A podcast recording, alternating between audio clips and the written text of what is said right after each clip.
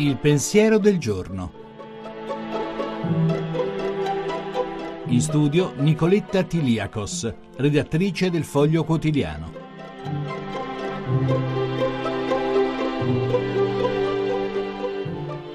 Nella straordinaria esperienza di Madre Teresa di Calcutta, la religiosa albanese che ha dedicato l'intera vita ai poveri tra i più poveri in India, le parole chiave sono due e strettamente intrecciate tra di loro, preghiera e amore. A contatto con la miseria più inimmaginabile vista da questa parte opulenta del mondo, Madre Teresa scriveva Oggi la gente è affamata d'amore e l'amore è la sola risposta alla solitudine e alla grande povertà. In alcuni paesi non c'è fame di pane, la gente soffre invece di terribile solitudine, terribile disperazione, terribile odio perché si sente indesiderata, derelitta e senza speranza.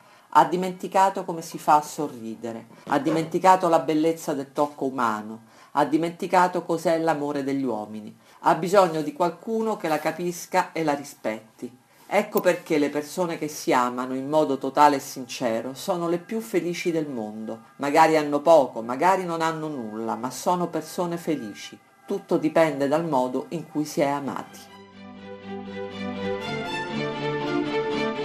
La trasmissione si può riascoltare e scaricare in podcast dal sito pensierodelgiorno.rai.it.